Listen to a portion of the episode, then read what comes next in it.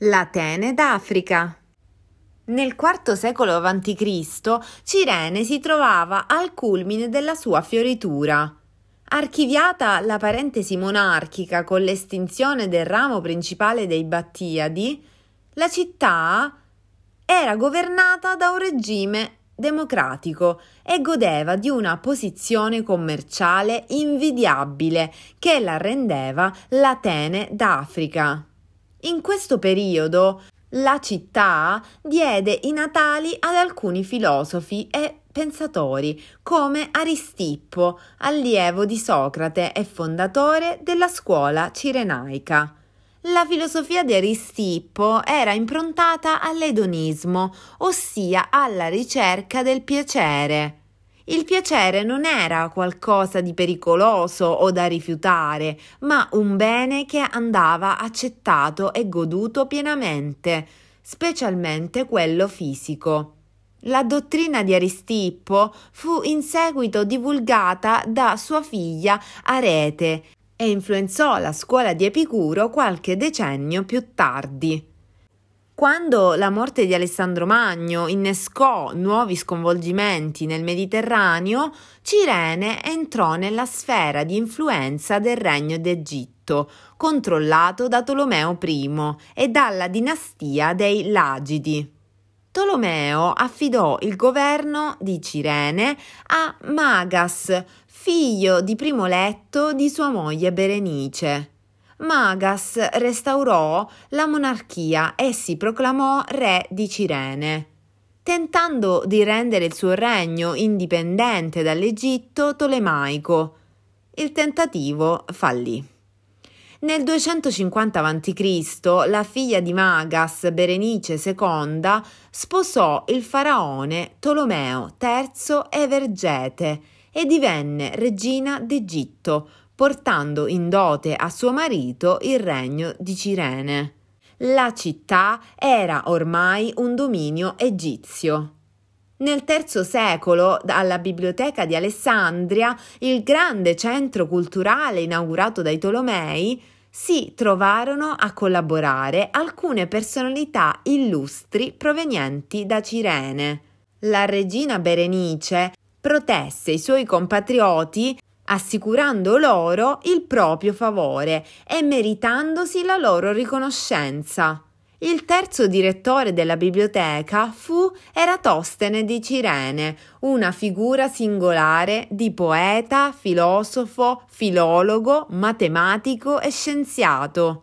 I suoi contributi in tutte le discipline lo resero famoso in tutto il mondo greco.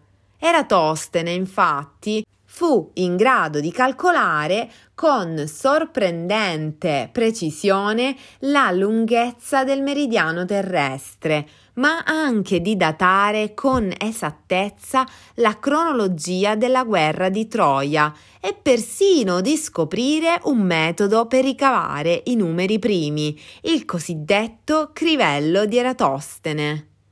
Nonostante tutti questi talenti, gli antichi lo soprannominarono Beta, come la seconda lettera dell'alfabeto, un modo maligno per insinuare che, nonostante tutti i suoi sforzi, Eratostene non fosse altro che un eterno secondo ma il più grande figlio di Cirene fu un altro contemporaneo di Eratostene e suo collega nella biblioteca.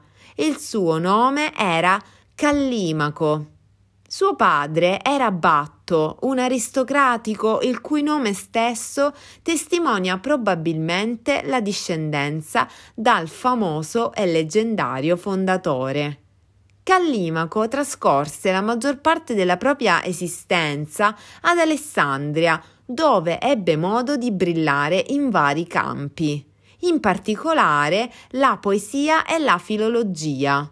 Callimaco è considerato l'esponente più importante della letteratura ellenistica.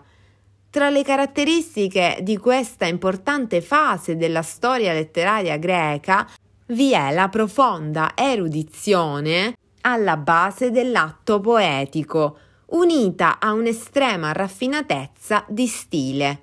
La poesia ellenistica seleziona i propri contenuti tra le storie meno conosciute e le rielabora in uno stile denso ed elegante che rivela la propria trama di riferimenti solo a chi è sufficientemente colto per coglierli. L'erudizione di Callimaco produsse i cosiddetti Pinaches, un'opera di consultazione per studiosi, ma soprattutto gli Aitia, ovvero una raccolta poetica il cui nome significa le cause. Il poeta racconta di aver sognato le muse, che gli avrebbero promesso di rivelargli l'origine di ogni cosa, dalle usanze ai fenomeni naturali. La poesia ellenistica nasce in un contesto diverso da quello cittadino del V secolo. Il suo centro, infatti, è la corte del sovrano, che sovvenziona l'autore e svolge opera di patronato, controllando che ciò che viene pubblicato sia compatibile con l'ideologia del potere. Negli Aitia Callimaco racconta ad esempio la storia della chioma di Berenice, all'origine dell'apparizione di una nuova costellazione celeste. Purtroppo i papiri che ci tramandano il testo del Carme sono molto frammentari e per ricostruirlo, anche nella sua interezza, dobbiamo far riferimento alla splendida traduzione artistica realizzata in latino da Catullo due secoli dopo. Quando Tolomeo III era partito per la guerra contro i Seleucidi, la regina Berenice di Cirene si tagliò una treccia di capelli, offrendola in voto agli dei, in cambio del ritorno del marito. La scomparsa misteriosa dei capelli e l'apparizione in cielo di una nuova costellazione aveva spinto l'astronomo di corte Conone a parlare di un catasterismo, ossia di una trasformazione astrale.